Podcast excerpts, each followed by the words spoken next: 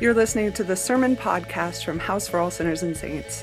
We are an evangelical Lutheran Church in America congregation in Denver, Colorado, and you can find out more about us at www.houseforall.org.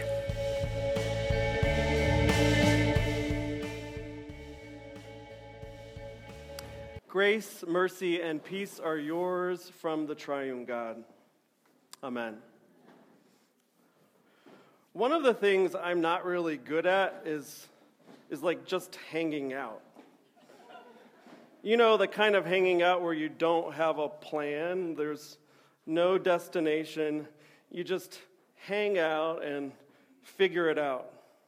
Like, I'm, I'm fine if I'm on the way to someplace or I'm on the way home, but ask me to just hang out or say, go shopping without a plan and I kind of start to break out in a sweat. You can ask my partner, Brian. Uh, shopping for what? Like, I'll go shopping for something specific, but just shopping without a destination, like, I don't want any part of that. I like knowing where we're going and why. I need to know where we're going, and I need to know that our destination will be enjoyable. Like if you invite me to a movie and I think there's a chance it might not be so fun, I'd just rather stay at home and read or cook something I know I'll enjoy. Which means sometimes it can be hard to get me to leave the house. I just have this need to know that where I'm headed is something I'm going to enjoy. Which, which is why this week, when I began reflecting on the last days of Jesus' life, I started wondering how Jesus was able to do all that he did, knowing that his life was headed to the cross. Like how he was able to stand in his hometown synagogue and declare, The Spirit of the Lord is upon me.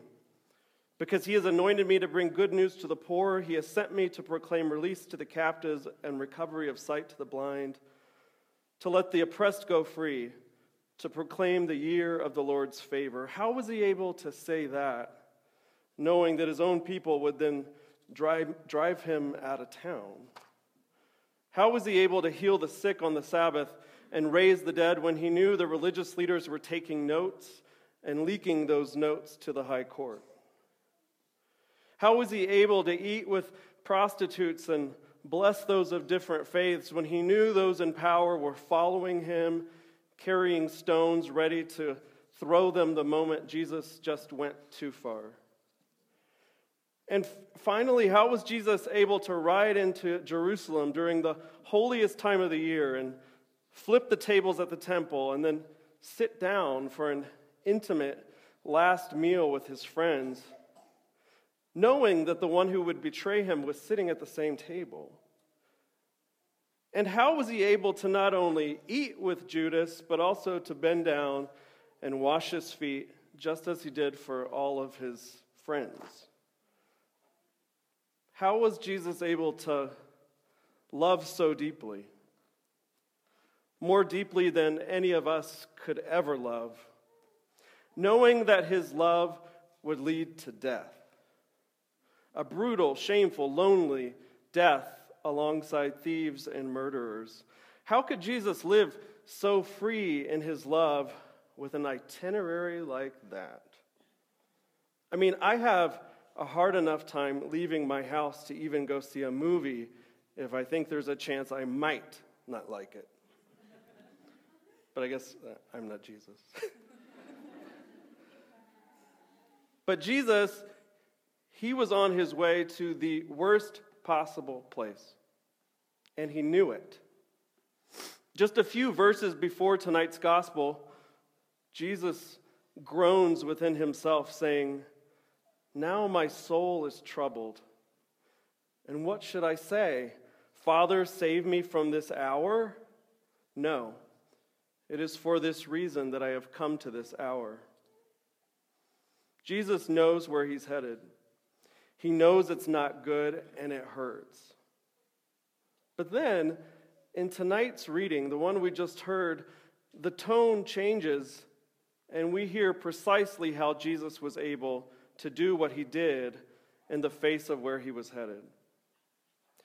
In John's gospel, we hear these words beautiful, amazing words that I believe may be the most important of all scripture.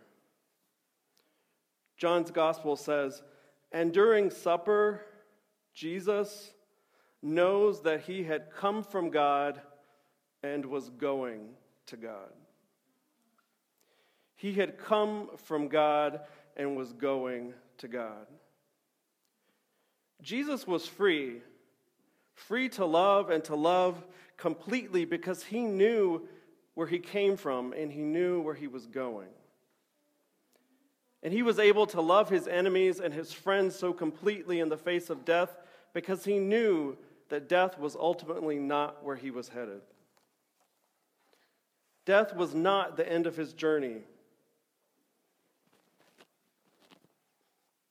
God was the end. God was the end just as God was his beginning.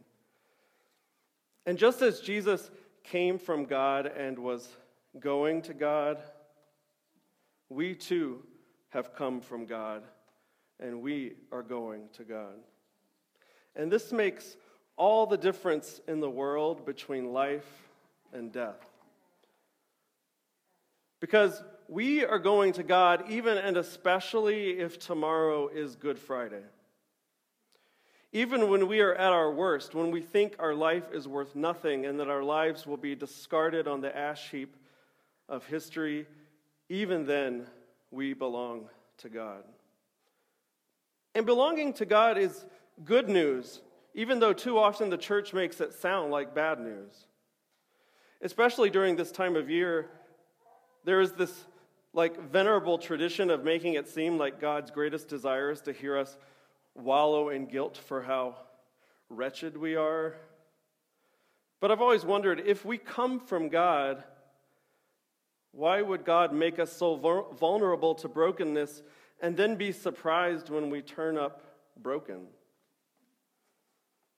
This is why I'm glad we don't do that, the thing that so many churches do on Good Friday, where the part of the crowd during the reading of the crucifixion is assigned to the congregation so that we all have to shout, Crucify him, crucify him, and then sit in an awkward and contrived guilt that we too would have crucified Jesus if given the chance. Because while that is, of course, true, we are no better than that fickle crowd. That's not really the point. The point of these next three days isn't to make us feel guilty. The three nights aren't meant to break us open so that we are so that we can own up to the part of ourselves that would have killed Jesus.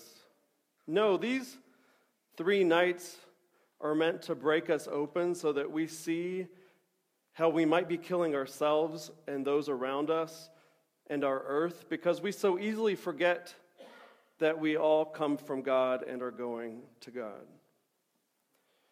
That perhaps we, like the disciples and the Pharisees and those fickle crowds so long ago, perhaps we are still so attached to dividing our world into good and bad, right and wrong, that we fail to see God when things aren't going the way that we think they should go. When it seems like our country is falling apart. When our children make decisions that make our stomachs turn. When we screw up royally at work or our spouse walks out on us.